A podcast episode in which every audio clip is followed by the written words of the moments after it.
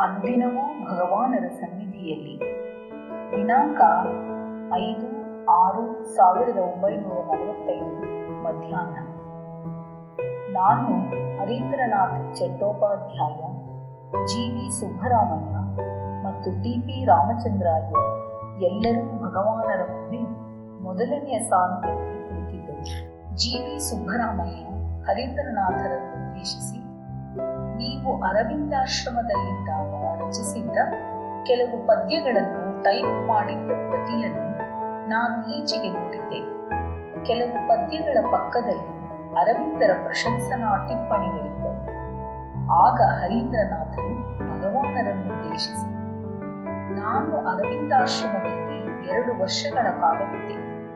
ಸುಮಾರು ನಾಲ್ಕು ಸಾವಿರ ಸಾನೆಟ್ಸ್ ಅಂದರೆ ಹದಿನಾಲ್ಕು ಚರಣಗಳುಳ್ಳ ಪದ್ಯಗಳನ್ನು ಐವತ್ತು ಸಾವಿರ ಪಂಕ್ತಿಗಳ ಕವಿತೆಯನ್ನು ಮತ್ತು ಇತರ ಕವಿತೆಗಳನ್ನು ರಚಿಸಿದ್ದೆ ಎಂದರು.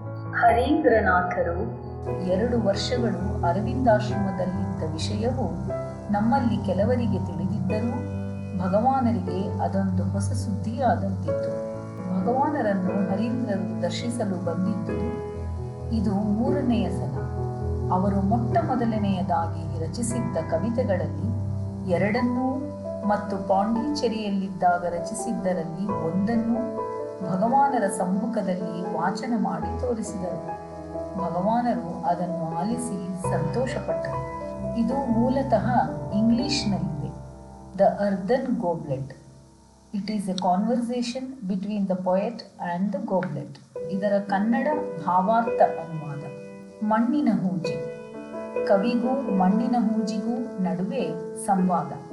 ಕವಿ, ಓ, ಮೌನವ ತಾಳಿದ ಮಣ್ಣಿನ ಹೂಜಿ, ಕುಂಬಾರನ ಕೈಯಿಂದ ಜನ್ಮ ತಾಳುವ ಮುಂಚೆ ಚಕ್ರದ ಮಧ್ಯದೊಳು ಗರಗರನೆ ತಿರುಗುತ್ತಲಿರುವಾಗ ಎಂತಿತ್ತು ನಿನ್ನ ಅನುಭವಗಳು ಹೇಳುವಯ ಸ್ವಲ್ಪ?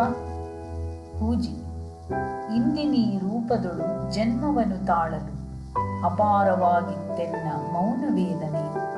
ಕುಂಬಾರನ ಚಕ್ರ ಸೆರೆ ಹಿಡಿಯಿತೆನ್ನ ಈ ಕೆಂಪು ಹೂಜಿಯ ರೂಪದಲ್ಲಿ ಜನ್ಮಿಸಿದ ಮರಣಗಳಿಗೆಯ ಮುಂಚೆ ನನ್ನೆದೆಯುಳು ಬೇರೂರಿತ್ತೊಂದು ಪುಟ್ಟ ಪುಷ್ಪ. ಪುಷ್ಪದ ಸ್ನೇಹ ಸುಗಂಧವ ಸವಿಯುತ್ತಲಿದ್ದೆ. ನನ್ನ ಪ್ರಾಣದುಸಿರನ್ನು ಹೊರಸೆಳೆದೊಂದು ರೂಪವನ್ನು ಕೊಟ್ಟನೇ ಕುಂಬಾರ ನನಗೆ. ಅದುವೇ ಮೃತ್ಯುವಾಯಿತೆನಗೆ ಹಿಂದಿದ್ದ ನನ್ನ ವಿಕೃತ ಸ್ವರೂಪದ ಎದೆಯೊಳರಳಿತ್ತು ಪುಟ್ಟ ಪುಷ್ಪವೊಂದು. ಆ ವಿಕೃತ ಸ್ವರೂಪವೇ ಸಹಜವೂ ಸರ್ವೋತ್ತಮವೂ ಆಗಿತ್ತು ನನಗೆ. ಮಣ್ಣಿನ ಗಡಿಗೆಗಳು, ಹೊಂಬಣ್ಣದ ಆಕಾಶದಡಿಯಲ್ಲಿ, ಕುಂಬಾರನಂಗಡಿಯ ಮುಂದೆ, ವಿಕ್ರಯವಾಗುವ ನಿರೀಕ್ಷೆಯಲ್ಲಿ ನಿಂತಿಹೆವು ನಾವು ಮಣ್ಣಿನ ಗಡಿಗೆಗಳು. ಭಾಷೆ ತಿಳಿಯದ ಮೂಕರೇನೋ ಹೌದು. ನಮಗಾಗುವುದು ಕಹಿ ಅನುಭವಗಳು. ಕಂಡೊಡನೆ ಕುಂಬಾರನ ಚಕ್ರವನ್ನು ಸೃಷ್ಟಿಸಿಹುದೆಮ್ಮನ್ನು ಕುಂಬಾರನ ಚಕ್ರ. ಕುಂದು ಕೊರತೆಗಳಿಲ್ಲದ ಸ್ಫುರದ್ರೂಪವನ್ನು ಕೊಟ್ಟು, ನಮ್ಮಿರುವಿಕೆಯ ಸಹಜ ತೆಗೆದು ಅನುಗುಣವಲ್ಲ. ಗಡಿಗೆಗಳೇನೋ ಸೌಂದರ್ಯದಾಗರವು. ಸೌಂದರ್ಯದ ಸೆರೆಯಿಂದ ಒಂದು ದಿನ ಬಿಡುಗಡೆಯಾಗುವುದು. ಕೆಳಗೆ ಬಿದ್ದೊಡನೆ. ಮಣ್ಣಲ್ಲಿ ಮಣ್ಣಾಗಿ ಬೆರೆಯುವುದು ಖಂಡಿತ. ಗಡಿಗೆಗಳಲ್ಲೊಂದೆರಡು ಜೀವನದೋಳು ಬೇಸತ್ತು. ಬಿದ್ದು ಚೂರಾಗಿಹುದು ಕುಂಬಾರನಂಗಡಿಯುಳು ಕರುಣಾಜನಕವದು ಮಣ್ಣಿಂದ ಮಣ್ಣಿಗೆ, ಮಣ್ಣಿನ ಮಡಿಕೆಗಳು ಕುಂಬಾರನಿಗಿಲ್ಲದರ ಚಿಂತೆ. ಬ್ರಹ್ಮನೇ ಸೃಷ್ಟಿಯಾದ. ಕುಂಬಾರನಾಗಿದ್ದೆ ಹಿಂದೊಂದು ಕಾಲದಲ್ಲಿ. ಚಕ್ರವನ್ನು ತಿರುಗಿಸಿ ಮಣ್ಣಿನ ಆಕೃತಿಗಳನ್ನು ಸೃಷ್ಟಿಸುತ್ತಲಿದ್ದೆ ಬೆರಳುಗಳ ಚಮತ್ಕಾರದಿಂದ. ಅಭಿಮಾನ ಒಡಗಿಹುದಿಂದು ಪರಿಪಕ್ವದರಿವಿನಿಂದ ಕುಂಬಾರನಲ್ಲ ನಾನೀಗ. ಕುಂಬಾರನ ಮಣ್ಣೇ ಆಗುವದ ಕಲಿತೆ ನಾನೀಗ. ವರಕವಿಯಾಗಿದ್ದೆ ಬೇರೊಂದು ಕಾಲದಲ್ಲಿ. ಕವಿತೆಗಳ ಸಂಖ್ಯಾತ ಹರಿದು ಬಂತೆನ್ನ ಲೇಖನಿಯಿಂದ. ಸೂರೆಗೊಂಡಿತು ರಸಿಕ ಜನರ ಹೃದಯವನ್ನೆಲ್ಲ. ಅಜ್ಞಾನ ಕಳೆಯಿತು ಹೊಸ ಪರಿಪಕ್ವದರಿವಿನಿಂದ ವರಕವಿಯಲ್ಲ ನಾವೀಗ ಕವಿಯ ಕವಿತೆಯೇ ಆಗುವುದ ಕಲಿತೆ ನಾನೀಗ. ಕಳೆದು ಹೋದ ಆ ದಿನಗಳಲ್ಲಿ ನಾನು ಹದ ಮಾಡಿದ ಉಕ್ಕಿನಿಂದಾದ ಖಡ್ಗಗಳು, ಥಳಥಳಿಸಿದವು ನೂರಾರು ಯುದ್ಧ ಭೂಮಿಗಳಲ್ಲಿ ತುಂಬಿ ತುಳುಕುತಿಹೆ ನಾನೀಗ ಪ್ರಭುವಿನ ಮೌನದಿಂದ. ಖಡ್ಗಗಳ ತಯಾರಿಸುವುದಿಲ್ಲ ನಾನೀಗ. ಖಡ್ಗವೇ ಆಗುವುದ ಕಲಿತೆ ನಾನೀಗ. ಗತಕಾಲದೊಳು ಕನಸ ಕಾಣುತ್ತಲಿದ್ದೆ ದರ್ಪ ಗರ್ವ, ಅಹಂಕಾರಗಳ ಸೊಕ್ಕಿನಿಂದ ಪಚ್ಚೆ ಮುತ್ತುಗಳ ಬೀರುತ್ತಲಿದ್ದೇ ಎಲ್ಲೆಡೆಗೆ ಪರಮಾತ್ಮ ನಡಿಗಳಿಗೆ ನಮಿಸುತ್ತಿಹೆ ನಾನೀಗ. ಕನಸು ಕಾಣುವವನಲ್ಲ ನಾನೀಗ.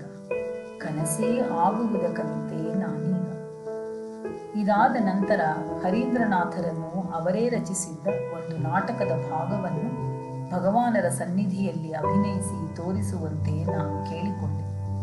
ಆ ನಾಟಕದ ಭಾಗವು ಹಡಗಿನ ಬಂದರಿನಲ್ಲಿ ದುಡಿಯುವ ಕಾರ್ಮಿಕ ಕೂಲಿಯೊಬ್ಬನು ತನ್ನ ಕಡು ಕಷ್ಟವನ್ನು ತಡೆಯಲಾರದೆ ಗೋಳಿಡುತ್ತಾ ದೋಷಾರೋಪಣೆ ಮಾಡುವ ದೃಶ್ಯವಾಗಿತ್ತು. ಹರೀಂದ್ರನಾಥರು ಅದನ್ನು ವಾಚನ ಮಾಡಿ ತೋರಿಸಿದರು. ಒಂದು ಉತ್ತಮವಾದ ಕಾವ್ಯ ವಾಚನವು ಎಷ್ಟು ಹೃದಯಂಗಮವಾಗಿರಬಹುದೆಂಬುದನ್ನು ಎಲ್ಲರೂ ನೋಡಿದರು. ಸ್ವಲ್ಪ ಸಮಯದ ನಂತರ ಹರೀಂದ್ರನಾಥರು ಭಗವಾನರನ್ನುದ್ದೇಶಿಸಿ ಭಗವಾನರ ಸನ್ನಿಧಿಯಲ್ಲಿ ನಾವುಗಳು ಕೆಲವೊಮ್ಮೆ ಗದ್ಗದವಾಗಿ ಭಾವುಕತೆಯಿಂದ ಕಣ್ಣೀರು ಸುರಿಸುವಂತಾಗುವುದಲ್ಲ. ಹೀಗೇಕೆ ಎಂದರು. ಭಗವಾನರು ಮುಗುಳ್ನಗೆಯಿಂದ ಮೌನದಿಂದಿದ್ದರು. ನಾನು ಹಾಗೆ ಕಣ್ಣೀರು ಉಕ್ಕಿ ಬಂದರೆ ಬಹಳ ಒಳ್ಳೆಯದೇ. ಇಲ್ಲಿಗೆ ಬರುವುದಕ್ಕೆ ಮುಂಚೆ ಭಗವಾನರಿಗೂ ಕೂಡ ಮಧುರೆಯ ದೇವಸ್ಥಾನದಲ್ಲಿ ದರ್ಶನ ಮಾಡಲು ನಿಂತಾಗಲೆಲ್ಲ. ಅವರ ಕಣ್ಣುಗಳಿಂದಲೂ ಕಣ್ಣೀರು ತಾನೇ ತಾನಾಗಿ ಹರಿಯುತ್ತಿತ್ತಂತೆ. ಅದಕ್ಕೆ ಶೋಕವೂ ಸಂತೋಷವೂ ಕಾರಣವಲ್ಲ. ಅದು ಭಕ್ತಿ ಪರವಶತೆಯ ಭಾವೋದ್ರೇಕದಿಂದ ಎಂದಿದ್ದೆ ದಯಾಮಯರಾದ ಭಗವಾನರು ಇದನ್ನು ಕೇಳಿ, ಇಲ್ಲಿಗೆ ಬಂದ ನಂತರವೂ ನಮಗೆ ಹಾಗಾಗುತ್ತಿತ್ತು. ಮನಸ್ಸು ಕರಗುವ ವಿಷಯಗಳನ್ನು ಓದಿದರಾಗಲಿ, ಕೇಳಿದರಾಗಲಿ, ಈಗಲೂ ಹಾಗಾಗುವುದುಂಟು. ನಮ್ಮಲ್ಲಿ ಅನೇಕರಿಗೆ ಭಾವುಕತೆಯ ಕಣ್ಣೀರು ಹುದುಗಿರುವುದೆಂದು ತೋರುವುದು. ಅದಕ್ಕೆ ಸರಿಯಾದ ಸಮಯ ಬಂದಾಗಲೋ ಅಥವಾ ಸ್ವಲ್ಪವೇ ಪ್ರಚೋದನೆಯಾದರೂ ಸಹ ನಮ್ಮ ಹಿಡಿತ ತಪ್ಪಿ ಕಣ್ಣೀರು ಕಟ್ಟೆಯೊಡೆದು ಹರಿಯತೊಡಗುವುದು ಎಂದರು. ಅನಂತರ ಭಗವಾನರು ಒಂದು ಸ್ವಾರಸ್ಯಕರವಾದ ಘಟನೆಯೊಂದನ್ನು ಅವರಿಗೆ ಸ್ವಾಭಾವಿಕವಾಗಿಯೇ ಆಗಿದ್ದ ನಾಟಕೀಯ ಶೈಲಿಯಲ್ಲಿ ವಿವರಿಸಿದರು. ಅದು ಅವರ ಇಪ್ಪತ್ತೆರಡನೇ ವಯಸ್ಸಿನಲ್ಲಿ ವಿರೂಪಾಕ್ಷ ಗುಹೆಯಲ್ಲಿದ್ದಾಗ ನಡೆದದ್ದು. ಅವರು ಗುಹೆಯ ಹತ್ತಿರದಲ್ಲೇ ಒಂದು ಬಂಡೆಯ ಮೇಲೆ ಕುಳಿತಿದ್ದರಂತೆ. ಸುಮಾರು ಎಂಟು ಹತ್ತು ವರ್ಷದ ಬಾಲಕನೊಬ್ಬ ಅಲ್ಲಿಗೆ ಬಂದು ಅವರನ್ನು ನೋಡಿದನಂತೆ. ತುಂಬಾ ತೇಜಸ್ವಿಯಾಗಿದ್ದ ಕೌಪೀನಧಾರಿ ಎಳೆಯ ವಯಸ್ಸಿನ ತರುಣನೊಬ್ಬ ಕಷ್ಟಕಾರ್ಪಣ್ಯದ ಕಠೋರ ತಪಸ್ಸಿನ ಜೀವನವನ್ನು ಕೈಗೊಂಡಿರುವುದನ್ನು ನೋಡಲಾರದೆ ಕಣಿಕರದಿಂದ ಬಿಕ್ಕಿ ಬಿಕ್ಕಿ ಅಳುತ್ತಲೇ ಇದ್ದನಂತೆ. ಭಗವಾನನು ಅವನು ಹಾಗೆ ಬಿಕ್ಕಿ ಬಿಕ್ಕಿ ಅಳುವುದಕ್ಕೆ ಕಾರಣವೇನಿರಬಹುದೆಂದು ಯಾರಿಂದ ಹೇಳಲು ಸಾಧ್ಯ? ಎಂದರು ಇದೇ ನೆನಪಿನ ಗುಂಗಿನಲ್ಲಿ ಭಗವಾನರು ಅದೇ ದಿನ ಮಧ್ಯಾಹ್ನ ಮಾತನ್ನು ಮುಂದುವರಿಸಿದರು. ಅದೇ ವಯಸ್ಸಿನ ಇನ್ನೊಬ್ಬ ಹುಡುಗ ಭಗವಾನರನ್ನು ಅವರ ವಿರೂಪಾಕ್ಷ ಗುಹೆಯಲ್ಲಿದ್ದ ದಿನಗಳಲ್ಲಿ ಸಂಧಿಸಿ ಅವನಿಗೆ ಭಗವಾನರ ಮೇಲೆ ಕನಿಕರ ಉಂಟಾದಾಗ ಅವರಿಬ್ಬರಲ್ಲಿ ಈ ಕೆಳಗಿನ ಸಂವಾದ ನಡೆಯಿತು. ಆಗ ಭಗವಾನರು ಗುಹೆಯ ಮುಂದಿದ್ದ ಬಂಡೆಯ ಮೇಲೆ ಕುಳಿತಿದ್ದರು. ಹುಡುಗ, ನೀನು ಹೀಗೇಕೆ ಒಬ್ಬನೇ ಇಲ್ಲಿ ಕುಳಿತಿರುವೆ? ಭಗವಾನ್, ಮನೆಯಲ್ಲಿ ನನಗೆ ಸ್ವಲ್ಪ ತೊಂದರೆಯಾಗಿತ್ತು. ಆದ್ದರಿಂದ ಹೀಗೆ ಬಂದು ಬಿಟ್ಟಿರುವೆ. ಹುಡುಗ, ಹಾಗಿದ್ದರೆ ನೀನು ಊಟಕ್ಕೆ ಏನು ಮಾಡುವೆ? ಭಗವಾನ್ ನಾನು ತಿನ್ನಲು ಯಾರಾದರೂ ಕೊಟ್ಟರೆ ತಿನ್ನುವೆನು. ಹುಡುಗ ನನಗೊಬ್ಬ ಒಳ್ಳೆಯ ದಣಿ ಇರುವನು. ನಾನು ನಿನ್ನನ್ನು ಅವನ ಹತ್ತಿರ ಕರೆದುಕೊಂಡು ಹೋಗುವೆನು.